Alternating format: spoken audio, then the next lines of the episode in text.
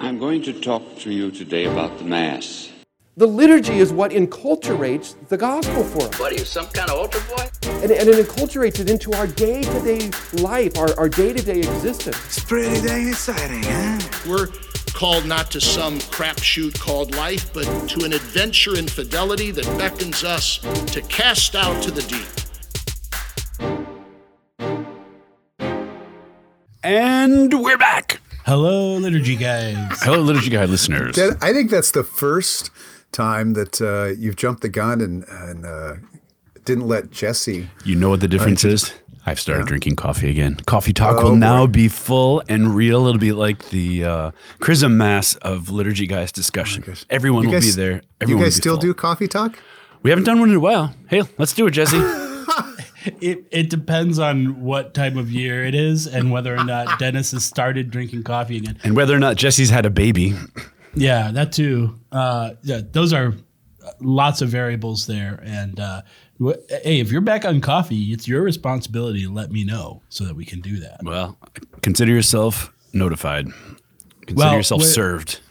We're talking about um, liturgy of the word today, but before we get into some of the general instruction stuff, Chris, you got some, uh, Quizzy quiz quiz. yeah, quizzy quiz quiz. Yeah. Well, all right. So remember, our, our project here is to kind of walk through the Mass according to the books as re- reformed by the Council, in line with tradition, to see how they should be celebrated in such a way that uh, they can be truly nourishing.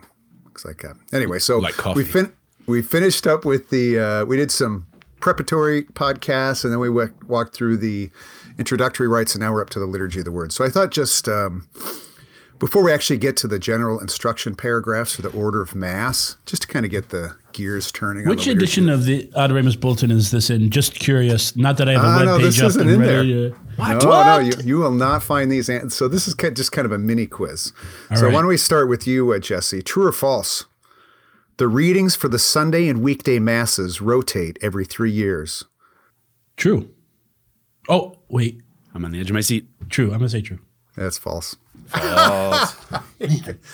Uh, the Sunday readings, the Sunday readings rotate every three years. The weekday readings the weekdays every rotate two every two years. Yeah. That does confuse me. The one, the ABC and the one two. Oh yeah. What year are we in now? Well, the year 2022. Yeah. So Year what two. what cycle? A, B, or C? I don't know. I know we're in the year two. Uh, yeah, yeah, because the the weekdays uh, they match the um, even odd depending on the year you're in. I'm going to say year A. Yeah, that's wrong too. I'm going to say year B or C. This might be the nerdiest piece of liturgical trivia you have ever heard. So if you add together the digits of the year, two plus zero plus two plus two, you get six, and then you divide by three. And if it's a remainder of one, it's year A. If it's a remainder of two, it's year B. And if there's no remainder, like this year, it's year C. Wow. That's Isn't that crazy? That's too hard to remember. No, Oh, it's so rem- easy. oh, remainder. Okay, that was confusing me. So Okay. six divided by two is three. So you're telling you me that there three. are there are liturgists out there that are trying to figure out which cycle we're in, and they're like, "Okay, carry the one and uh, Pi, you got- square root of pi. So when when so in the liturgical year three thousand seventeen, what cycle will that be in? Three plus one is four, plus seven is seven, 11. 11 divided, by, three. two, oh, by that'd be year three B. is Oh, three, and the remainder is two. So it's year B. Yeah, so year B. Wow. Anyway, pretty weird, right? So, but this is why why do we have all this? What what kind of cycle were the readings on? One year cycle. One year cycle. Yeah, that made the the math day. easy. That's that's for sure. Anyway, were they yeah, longer readings though? Because you're supposed to do. Is the goal to do all of the the scripture in a specific amount of time? No, no, I don't think so. This is see, this is one of the things that the council said. It, this is in Sacrosanctum Concilium number fifty-one. That a uh, let's see, how do they word it? Um, the treasures of the Bible are to be opened up more lavishly, so that richer fare may be provided for the faithful at the table of God's word. And this way, a more representative. So the opposite. portion. So it ex- it expanded the amount. oh, of big time. Okay. Big, big, big, big time. Yeah. And we had all these nice propers that went with the gospel readings, and then we all of a sudden had to have new ones, right? And all kinds of stuff became complicated. Well, that's true. Uh, there was uh, it was not without uh, its problems, right? So you used to have, say, an introit that would go along with fifth week of Easter or something like that. Uh, but when the reading was all the same, the all the text worked to, better together. But now that introit may or may not match up with, say, the gospel or the other text. But in any case, Dennis. Yes. Sunday, January 23rd, 2022, observed which special day? Well, I have my handy dandy liturgical desk calendar right here. Mm-hmm, so I will, Cheater. I will totally cheat. Yes. January 23rd Yes. was the Word of God Sunday and also Ecumenical Sunday. Yes.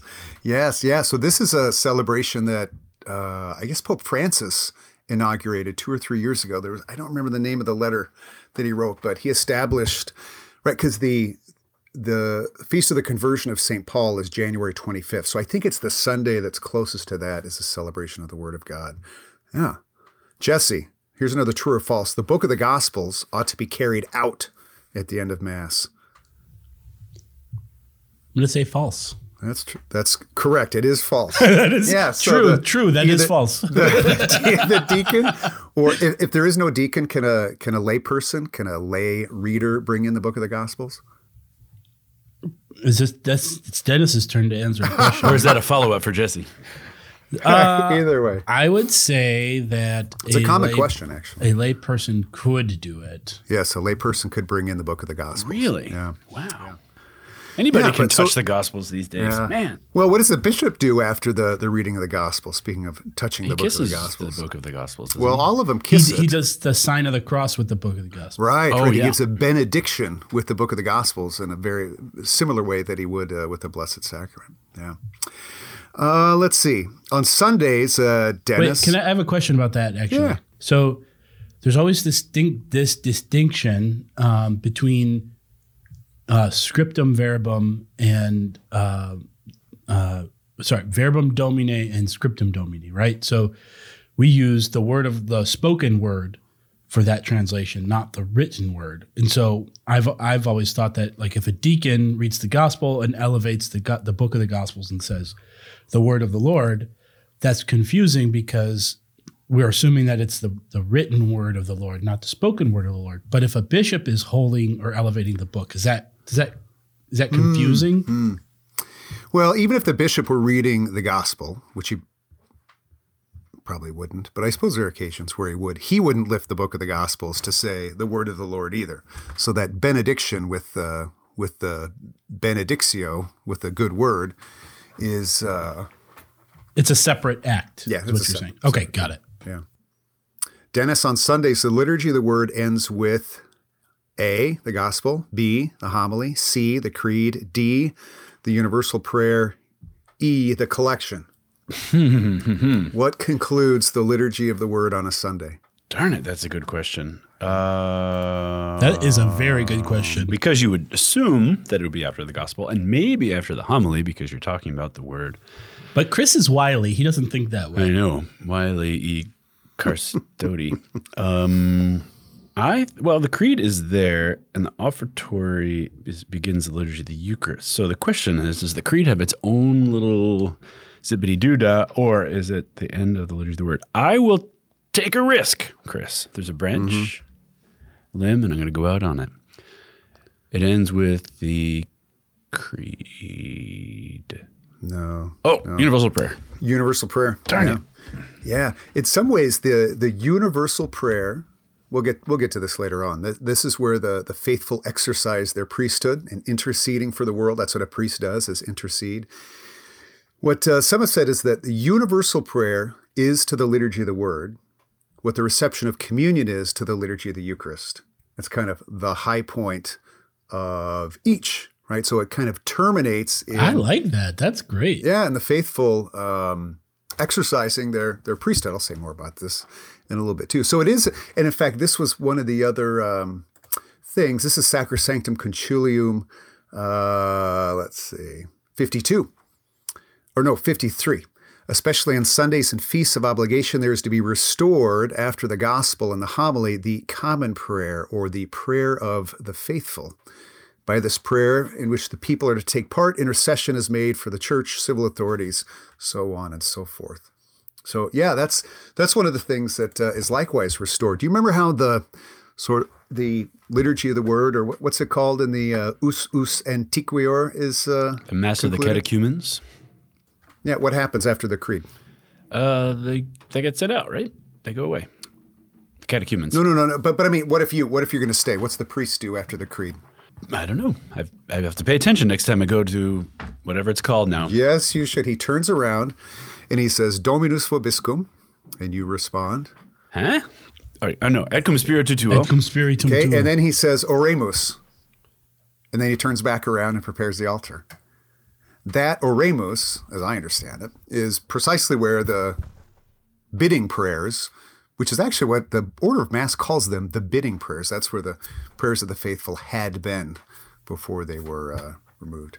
In any case, all right, uh, Jesse, name two attributes of a good lector. a predisposition to the text, so they've prepared and read the text beforehand. Yeah. and a well-toned and exercised uh, mind. Yeah, I think it was. Wait, was I? Oh, there's there's a number of answers. Um, I don't know if it was Monsignor Mannion who I think told me this once. The uh, slap method of uh, reading, slowly, lovingly, articulately, and prayerfully. The slap method of, of reading. But it's one of those things I remember for 25 years now. Dennis, what's a few attributes of a bad reader? Uh, a, a mumbler, a mumbler would not be good. Articulating consonants and fricative sounds would be good. Uh, hiding, not hiding, but becoming invisible to the meaning of the text, so you don't make it about your emotional expression of the Word of God, but just important in a sense that you're excited that the Word of God is being proclaimed, but it's not about you. You be, you're like an icon. You become invisible to the Word. Mm, anything else? Well, there's lots of things, but I, again, the, the whole point of this is just to kind of get the gears turning. So maybe I'll ask one more. I think po- posture is a big part of it too. You know, It mean? is, that the way you carry yourself. Yeah. Even a lot of lectors ask, what are you supposed to do with your hands while you're reading? I mean, do you You follow. with your you put your finger? finger around the word, and you say the word of the Lord. so, what do you do with your eyes? How much eye contact is the right amount? Is should have some, is too much? So, You should I mean, there's lots of memorize the reading and stare at the person in the right. front pew. That's right. So uh, let me ask you one more. Uh, let's see. This is uh, back to you, uh, uh, Jesse. Uh, true or false? Uh, my mass obligation counts as long as I arrive by the offertory. Ha ha ha. We've talked about this The before. age old question. Yeah, that's right. That's what people really want to know. Gosh, I am gonna say. I'm gonna say. I'll say true, even though I don't like it. True. Yeah. The answer is there's no answer. The church doesn't take a Oh, position on that anymore. It's not. You I'm- gotta right- be kidding me. No, What? no, no, I'm not kidding you. But you've heard that You're, before, trick- right? you're tricking me. As- You used to hear the gospel. Jesse. You had to read the Wiley. gospel. Right? Isn't that what we? You've heard that before, that right? Yeah. You know, it, it, long and short of it is, you could basically miss all of the liturgy of the word as long as you get there for the liturgy of the Eucharist, and then your obligation counts. Well, uh, moral theologians may have said that once upon a time. The church doesn't say that uh, anymore, but you know, it does speak to that sort of caricature, doesn't it? That you know, Catholics have sacraments and uh, Protestants have the Bible, and you know, neither really cares about And the it's other. the fa- it's a false question because you're asking what's the least amount that you can do to get the most out. You know what I mean? To be valid, and that's kind of a wrong way of looking at it. Yeah. But I think, you know, as we, I'm going to switch now to kind of, you know, trying to lay out sort of a theology of the liturgy of the word. And, you know what, I hope this, I hope this quiz was a good sort of introduction. Maybe it helped us realize that, you know, even though you've, every single mass you've been to almost your entire life, that there's things that you don't notice or uh, maybe don't think about so much and that this this does represent a change from what had taken place prior to the council, and in large part what takes place in celebrations of the extraordinary form or usus antiqui or whatever it is. Um, and even you know even when you were if you were to read uh, Traditionis Custodes, which has kind of got it's kind of the basis for this, or the uh, Dubia that followed it, there's this big question about you know what's to be done now with the readings in celebrations of the uh, let's call it the extraordinary form. Do you know what the what the motu proprio and the Dubia say? Well, they want you to use the current translations of the lectionary, right? Isn't that required? Yeah, I think what it has in mind, well, again, isn't it? If if you were to, to go to an extraordinary form mass six months ago, I guess, well, the readings would be proclaimed in in in Latin, and if then they're proclaimed at all, they'd just be whispered up at high altar most of the time in a low mass, and then they might after that read them again, but they don't have a gospel procession and they don't say "The Lord be with you." It's just a mere Hmm. helpful translation and not, in my mind, a proclamation in in low mass most of the time.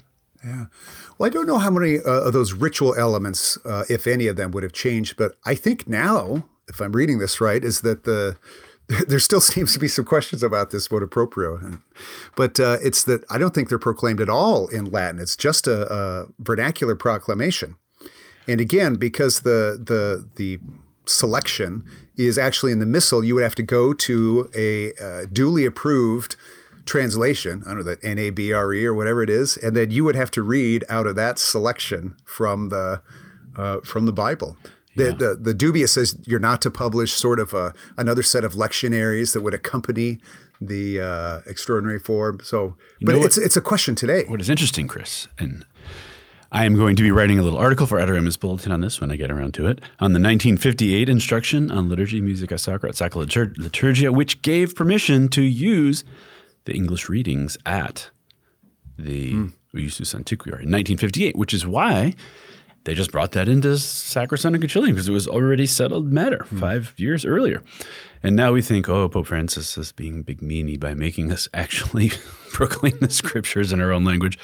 You can wonder if Pius XII should have done it, but it's not really a novelty if you hmm. uh, see it in the light of history. Oh, some there's some hermeneutics for you. Yeah. Yeah.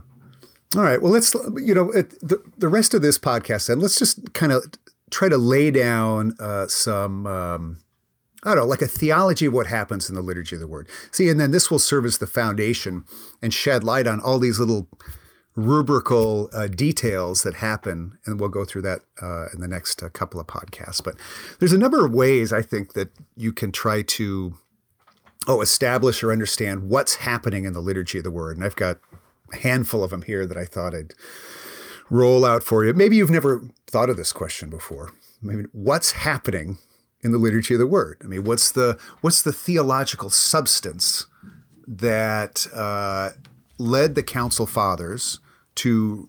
Well, you know, they wrote another document on the liturgy of the word. Right? Uh, why is this uh, such an important thing? So that's what I hope these can answer. And I think the first one uh, in no particular order, is that the liturgy of the word was in some ways prefigured in the Old Covenant. So, for example, there's a, I think what uh, what the books call these is um, a kahal, Q A H A L, kahal Yahweh. Yes.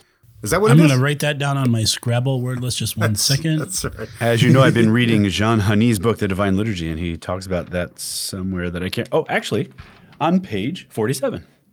Wow. It was an old Jewish Assembly of the Faithful um, prayer. and It was a convocation of the people to hear the word of God and to give an official response in a ceremony. But then they accepted it with jubilation, joy, and prayer, and then renewed the covenant. In other words, what we would call the Eucharistic prayer. Yeah, well, in a sacrifice then. Yep. That Dennis, that is uh, um, people won't believe us out there. The, the few, you know, our moms who are listening to this out there won't believe that we didn't. Uh, We did not plan before. this. It's our This connected is liturgical exactly brain. it. So and now I want to call our, our good friend and colleague Perry Cahall and see, hey, was there's there an etymology there between your last And name? there's, there's no U in it. It's just Q A H A L. But this this order, which Dennis is and uh, Jean Hani is describing, is sort of fourfold. Number one is the people are summoned or they're convoked, they're As called in together. ecclesia, you might say. Yeah, Called, yeah. called E- ekkale- ek- Ecclesis is to, to call out. Mm-hmm. Number two is to hear the word of God. Number three is for the people to give their assent. And number four is to ratify this agreement with uh, a sacrifice. Yep. So, for example, when the people come out of Egypt, uh, God, one, calls them, well, first he calls them out of Egypt, but then he calls them to the base of Mount Sinai. Two, what does he do is he comes down with, you know, the law that God has given him and he reads it to the people. Number three, the people say, Amen, Amen. All that the Lord has said, we shall heed and do. And then number four, rising early the next morning, uh, Moses erects uh, an altar with 12 pillars and they offer this sacrifice. Wait, did you say 12 pillars? Like columns or people in scripture? Okay. Yes. Anyway. Yeah, yeah. This is this- great. I love how this is uh, th- that like this is blowing my mind right now. Well, this pattern, it, it doesn't just happen there. It, it, uh, when they dedicate the temple, apparently it's there. When they reconsecrate or rededicate the temple is there. Um, the one place the, where it uh, it doesn't quite match. Uh, actually, Dennis, if you go back to, you'll probably know this for uh, other reasons. If you go back to Mass on Sunday the 23rd, I don't know, is that the second or third Sunday? It's the first reading is from uh, uh, the prophet Nehemiah, chapter 8. And why I think Dennis would know this is that when a church is dedicated, this is the mandatory first reading at the dedication of a church. It's the only option. And what happens, so this is uh, all the people have, uh, they've just come back from the Babylonian captivity and they rediscover the scrolls. And so Ezra the scribe, so it says, all the people gather together. What does it say? Uh, they gather together as one man uh, in the open space before the water gate, and Ezra the scribe comes out. Second, Ezra the priest uh, brought the law before the people, and he read out from the book until midday.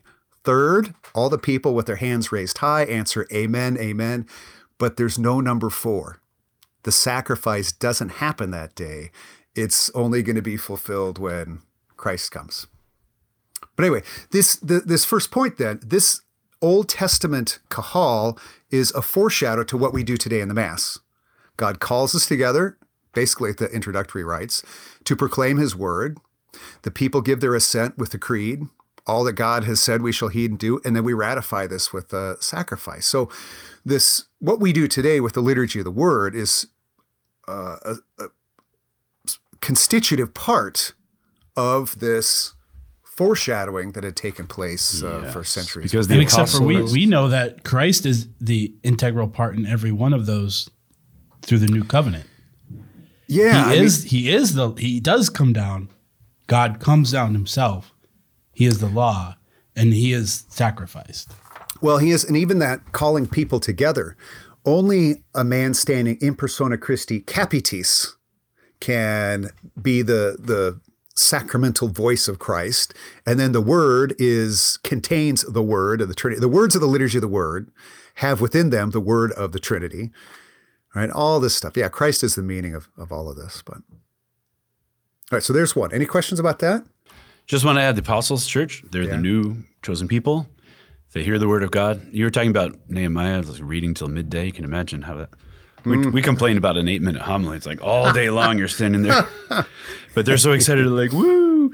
And then they seal the new covenant again. When the true great sacrifice is is Christ, who is the new victim. And Jean Hani makes the point that Passover comes in here too, because the victim is completely eaten. It's a family meal. So the meal thing is real, um, but it's a sacrificial meal, not a casual thing. And so all these prefigurings of Christ all show up, but the, the uh, liturgy of the word, as we call it now, is part of that preparation. Well, let- let's go to a second one that's related to this, Dennis. And this too is something that I think you'd have some insight in. That's the relationship of the synagogue to the temple, Yes. where it, it, seems like, is this, I, if, if it is Cardinal Ratzinger, I'm sure he wasn't the first one. Maybe this is uh, Louis Bouyer and others around them that the Mass, as we, I don't know, the, have come to celebrate it, is kind of a coming together of synagogue and its liturgy of the word. And I think even the, I could have stood to look this up before uh, the podcast. Even the order of the readings and kind of its explanation parallels, I think, uh, uh, to I think to a quite similar degree the liturgy of the word that we have now. right. Including the Allel- Alleluia or the Hallelujah. Yeah, what's what's hallelujah mean? Uh, Hallel is uh, Hallel praise. songs. Yeah, praise. Yeah, God, may God be praised or praise God. Yeah, Hallel Yahweh, basically, I think is what it is. And these were chanted at the Passover meal, but they, eventually came into synagogue worship uh, as well, including phrases like "It is right, meet and right, or right and just to praise thee, bless thee, whatever." It sounds a lot like our uh, prefaces, right? Yeah. So it seems like this this mass that we go to now, uh, it it likewise has these roots that go back to the time of Christ and before him, in what they were doing in uh, sort of a liturgy of the word in the synagogue and the offering of the sacrifice in the temple. In fact, the Catechism uh, has this rather long excerpt from uh, Saint Justin Martyr, who is writing in about the year 150. Right, so this is very early on, and this is uh, what Justin Martyr. Um, describes. Okay, it says on the day we call uh, the day of the sun, all who dwell in the city or the country gather in the same place. There's your call there. The memoirs of the apostles and the writings of the prophets are read as much as time permits. When the reader is finished, he who presides over those gathered admonishes and challenges them to imitate these beautiful things. Then we all rise together and offer prayers for ourselves and for all others wherever they may be, so that we may be found righteous by our life and actions and faithful to the commandments so as to obtain eternal salvation. And then, when the prayers concluded, we exchange the kiss. This is the kiss of peace that in some rites, even today, come at this point. And then the water and the wine come up. So, but already in 155, Justin Martyr is describing basically what you did last Sunday when you went to Mass. And its roots are this apparently this synagogue uh, temple coming together. I like that phrase, memoirs of the apostles. I assume that's the Gospels, right? They write their memoirs. This is what happened. This is what happened to me. This is where it was. And uh, you know, in that uh, what's that series that that's on the uh, internet where it's the life of Christ? Is it called Chosen? They mm-hmm. have uh, yeah, Chosen. is it Matthew who's like talking to the Virgin Mary and asking him all these questions, asking her all these questions like when was Jesus born? How did this happen? It's a very interesting thing to really think like someone had to say, how did this happen, and uh, and write it down. Yeah. Let's go to a let's go to another one. Uh, liturgy and nourishment. Uh, so there's all this talk in the council documents, Sacrosanctum Concilium, Dei Verbum, Presbyterorum Ordinis. The last time you read that one, Jesse. The last time I read that one. Anyway, all these uh, all, there's all this talk about uh, the table of God's word and the nourishment that the word of God provides. So this allegory, the two tables, is everywhere. And so that the idea is is that not only do you get nourishment when you eat the Eucharist, but you also receive nourishment when you bite your teeth, when you sink your teeth into the substantial word that is taking place at the Mass. Hmm. Doesn't John eat the scrolls of here and there. Like he, they eat they eat words sometimes. he does. He does. That's I thought it was a hostess cupcake. well, it is rolled up sort of like a uh, uh, a is that a ding dong? Ring ding? Or, Who knows? But yeah, so there is that story. I don't be disrespectful about this, right? There, so there's the story of um, right. John has this image of well, he goes to heaven, right? And the angel has the scroll, and he he does that very thing. He rolls it up and he tells him to eat it. And I think that's uh, something that I don't know, it's an image that comes to my mind when I'm actually paying attention at Mass. But in the liturgy of the word, it is as if an angel from God um, is. Well, in fact, I, heard this from Bishop Barron once. The, the, the term evangelize means basically what? Good angel or good message. So that prefix "e" uh, and Angelium, it's a good message. So the the good messenger brings a good message and basically rolls it up and says, "Eat it." You know, sink your teeth into this, digest it, let it become a part of you, so that it transforms you. I mean, that's the type of um, my, let's see, Agnes, my Agnes Jesse is in uh, Romeo and Juliet. So isn't it a, isn't it uh, uh, a Shakespeare character? It says that words are just air and tongue and teeth and sound. You know, no sooner do they do they come around and then they're gone. Well, this is not this type of word is not that word because the word of the liturgy of the word is so substantial that it provides nourishment, sustenance, and new life. And the and the homily is the spoonful of sugar that makes the medicine go down. Mm, should be. Well, I hope so. Yeah. Teach, delight, persuade. Right, the three goals of rhetoric, also for, for the homily. But I, I have honey on the brain. It- Honey, Okay. Honeyitis, I guess is what it could be. Um, this book that we're just talking about. What's it called? The Divine Liturgy: Insights into His Mystery. He makes the point that he and he, this guy he's deceased now, but he was a professor in France of uh, comparative religion, which usually sounds like a bad thing because it's going to equate Christ with all the others. But this is not. He's talking about how all the others pre- um, precede Christ and explain Christ.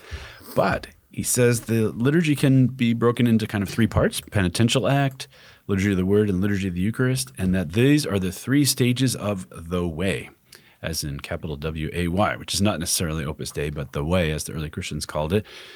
The different stages of growth in holiness. I told you, Chris, but Jesse, do you know what they are? The blank way, the blank way, and the blank way. Isn't like uh, Hard way, the hardest way. Teresa of Avila? Wasn't Teresa of Avila associated with this a lot? The little way. That was Teresa, Teresa of Lisieux, was the little way, but that that's another way. You could have the the fourth way, I suppose. The one that you get rid of all of your sins and you proclaim your unworthiness is the purgative way. It's like Okay. how early beginners who want to grow in holiness, the first thing they have to do is give up their their sins and their faults and their laziness and all of that, and they purge or allow God to purge them from their distractions. The, yeah, we always are in all of them, um, even you know to the end of our lives on earth. Then the middle one is now that I I can sit still long enough to listen to a podcast or read or whatever or do a holy hour is the illuminative way. That's where you get to know and understand. And so the, you, the uh, liturgy of the word, you could say, is in many ways the illuminative way. And then, of course, when you understand, you want to offer and ask. And so even the creed is a profession of that belief of what you've just been, by what you've just been illuminated. And then what happens next? The imperative. Yeah, the uh, unitive, close enough. now that I've purged myself of my distractions or been purged of my distractions, and now I understand I want to be one with God. And so you have this penitential, purgative, liturgy of the word, illuminative, and the liturgy of the Eucharist, unitive. I get to take the life and the body, blood, soul, divinity of the Savior into my very own self and become Him. See, but I think in all of these, you know, attempts at uh, you know laying the foundation of this liturgy of the word, you know, if Dennis, if what Hani says is right, you you can't go from purgative to unitive. And Right? you can't start at unitive. Yeah, well, I mean, th- this is why you know I hope each of these attempts are really making the case for the liturgy of the word, and I don't mean just uh, you know so we can kind of look at preconciliar Mass of the Catechumens versus postconciliar liturgy of the word. Although that's insightful, but I mean, I think that often t- I don't know. You you guys can speak for yourselves. I mean, oftentimes you know it's this you have this these nice songs at the beginning. It's pretty short. Then you just get to sit down and rest for a little while, and you know try not to fall asleep. And then the real stuff starts to happen in the liturgy. Well, if you're thinking that way, uh, you're not thinking with the the mind of the church, or, or with the council, or with the tradition, or with the the revised book. You, this, this liturgy of the word is so important for God's glory, for your sanctification, uh, for your illumination. Uh, it's not this art. It's it's been millennia in the works. Uh, it's it's a true restoration and all of these things. So there, there's there- there's so many merits to doing it right, not just sort of accepting it, but appreciating it and doing it right. Dennis, did you say that purgative is the like is that involved maybe the confiteor and that like Sure, that would be the penitential act, right? First, you Right, confess yeah. your sinfulness, then you ask for mercy, and and then when you get that mercy, you sing the Gloria. It doesn't sound too penitential, but it's actually part of the introductory uh, rites. it's a good formula. I like that. Yeah, you know that that book um, on music that I love also so much by Joseph Gelineau called uh, "Voices and Instruments in Christian Music." He talks about the Kyrie being this realization of your need for mercy, because without it, you die. And then when you get it, you're happy, right? Save me, Lord. Mm. Save me, Lord. Save me, Lord. You saved me. Thank you, thank you, thank you. Glory to you, right? And so this is a real like experience. It can be in some ways of what baptism is. You you die, but then you're rescued and you're happy and you praise God for rescuing you. And then now that you're all excited, who are you, Lord? Teach me about yourself. Who are you? And then you have the liturgy of the word, and then you say, Yes, I get it. Uh, I believe. and then you ask for things, and then enter into the mysteries. So I have w- one kind of question to kind of sum all this up a little bit, but I'm sure you guys have all seen the the diagram of the mass, and there's two, you know, peaks, and the first peak is the liturgy of the word, and then it goes down and it goes up, and it's the liturgy of the Eucharist, right? But it sounds to me that it's less of like you know a graph, a line graph in that sense, and more of a process. That sound fair? Yeah, I think some of the old uh, missals would have these diagrams where it's kind of rainbow shaped, and the very top of the rainbow is Oh yeah, I have the seen that, yeah. reception is the offering, and even receiving is already going down the rainbow a little bit. Um, but it's you know these days people want to try to equate the liturgy of the Eucharist with the liturgy of the Word. That's But what. Yeah, I that's what still think we have at, to say the liturgy of the Word is preparation and not the peak. And no, because it was Okay. often shortchanged before the council. Sometimes people would do things like put the altar on the one side and the ambo on the other side to say they're equal. Without removing any of the importance of the liturgy of the word, I do think, uh, Chris, let's see if you agree, that we have to say that the liturgy, the liturgy of the word is a very important thing, but is preparation for the liturgy of the Eucharist. You, is that right? Well, it is. I mean, if you go back to that uh, that kahal that we talked about, right? There's an order. It's not people are called together to celebrate the Eucharist and then hear what God has to say. I mean, there's a certain order to that. That the liturgy of the Word leads to the liturgy of the Eucharist. It it culminates uh, in the sacrifice, or you know, Hani's paradigm that you know the illuminative has to come before the purgative. So there is, uh, I think, there's a true sense where everything is before the leading up to. Yes, yes, thanks. Um, yeah, so there's, um, no, I think you said it well that, you know, if uh, for many, most, whatever, before the council, the liturgy of the word really just didn't have the, the respect that uh, uh, the church wanted it to have. Uh, th- there have been, you know, uh, aberrations on the other side, as if, you know, the two things, the Eucharist and the Word, they're both Christ. I mean, in the beginning was the Word, and the Word was with God. He is the Word, but there's this uh, this special presence. I would. There, it says in the introduction of the lecture. You can notice how hard it is to talk about this without trying to like sound like something that we're going to say into dangerous territory. So there, there's it says something like in the introduction of the lectionary for mass that the church has always venerated the the word of God as as well as uh, the blessed sacrament, even though uh, they do not receive the same worship or something like that. So. Yeah, it's um, I don't remember what the exact words are, but what what we're trying to get to is I think just what the church wants us to. and all that marriage imagery that's in scripture. Think about yourselves, you know, first you have to call Kim, Jesse, right? Who are you? There's something about thanks you. for I- reminding me. I got to. You- you gotta call her, yeah. Yeah, it's, it's and then you get to know her, right? matter. And then you commit to each other in this kind of ceremonial ritual. And in many ways, I guess, die to each other, right? Like you have to give up a lot to live with somebody. And the unitive comes uh, later. And of course, to produce new life, right? This is how, how it works. So go glorify the Lord by your life, as you could say about all your little kids, right? Yeah. And there was there the- was a written word to that component for me too. I, I never told you guys this, but from the day that we got engaged till the day we got married, I wrote her a letter every day about what we were preparing to do and how I felt that Like a particular 10 day day. engagement, huh?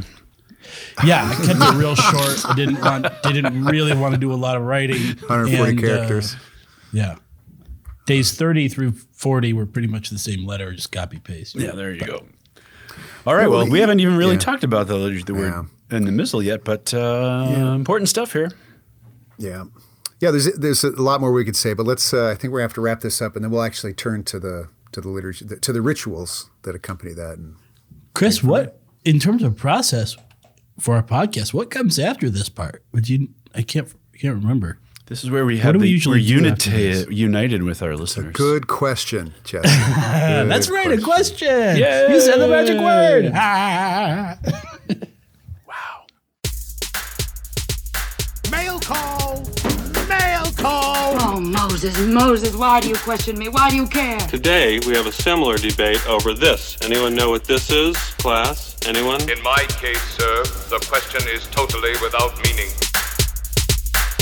All right. We have a question this week from Martha. Martha says, Hello, liturgy guys. Yo, Martha. Oh, Martha. Uh, Martha says, Hello, liturgy guys. I really enjoy your podcast. I have a question about entering the pew before Mass. I see some people will just genuflect and then enter the pew, but others will genuflect and do the sign of the cross before they enter the pew. Which one is more proper? I usually say something arbitrary, and then Chris swoops in and says something precise. So, So let's do it backwards this time. no, Chris, no, since I don't have the precision, let's keep it in that order.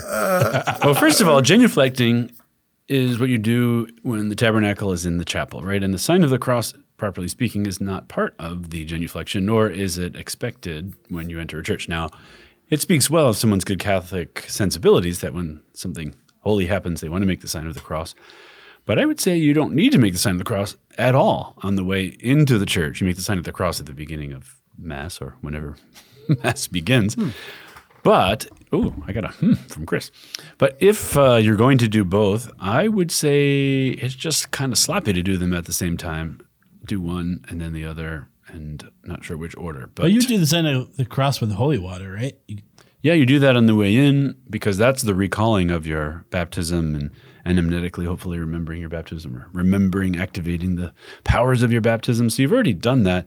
Making the sign of the cross during the the um, genuflection seems to be not a thing that really is called for, but is pious. All right, that's my gut sense. Chris, genius, law-abiding citizen. No, I think I mostly agree with you. I, I don't think anywhere in a liturgy does a is a minister called to genuflect and make the sign of the cross at the same time. But I think at the point that you're entering in the church, that's a that's has to do with like you said, personal prayer, private prayer, and if if that's how you pray, then there I don't think there's anything that should discourage you from doing that. I think Let me, Dennis put is right. let me put this lens on it. Should should I teach my kids to do it that way? Is it okay to do that that way? Uh, let's see. Not that this is definitive. I don't teach my kids to do it that way, but if they did, I would want I would uh, I would want them to know why they're doing it. And if if it was a, a means to express and fro- and foster their personal prayer, then I don't think there's anything wrong with it. But uh, But it's a good rule. If Chris's kids aren't taught to do it, don't don't do it. Yeah. Just don't do it. yeah, yeah but his kids aren't taught to bathe, so I guess that's yeah, all right, Martha. I hope that answers your question. And if you have a question for us, like how often do kids, uh, children are bathed, you can email us at questions at liturgyguys.com or tweet us at liturgyguys. Thank you, and God, God bless. bless. Bless. Another episode of Liturgy Guys has mercifully come to an end. Our hosts are Chris, Get Out of My Dreams and Into My Carstens, Dennis, Big McNamara, and Jesse Y.O. Y.O. Weiler. Our producers are Michael Don't Be So Coy and Nathan First Round Draft Pickman. Our epiclesis inspector is Isabel Ringing. Our liturgical bookkeeper is Miss L. Romano. Our official aerobics instructor is Jen Uflecht. Our enforcer of choral discipline is Don B. Flat. Our official rubrics interpreter is Dewey Neal. Our self gift provider is Kenosis. Our simplicity enforcer is Fran Siskin. And lastly, our crack team of confessors is Dewey, Schreibem, and Howe. And even though overstoles become understoles when they hear us say it, we are The Liturgy Guys.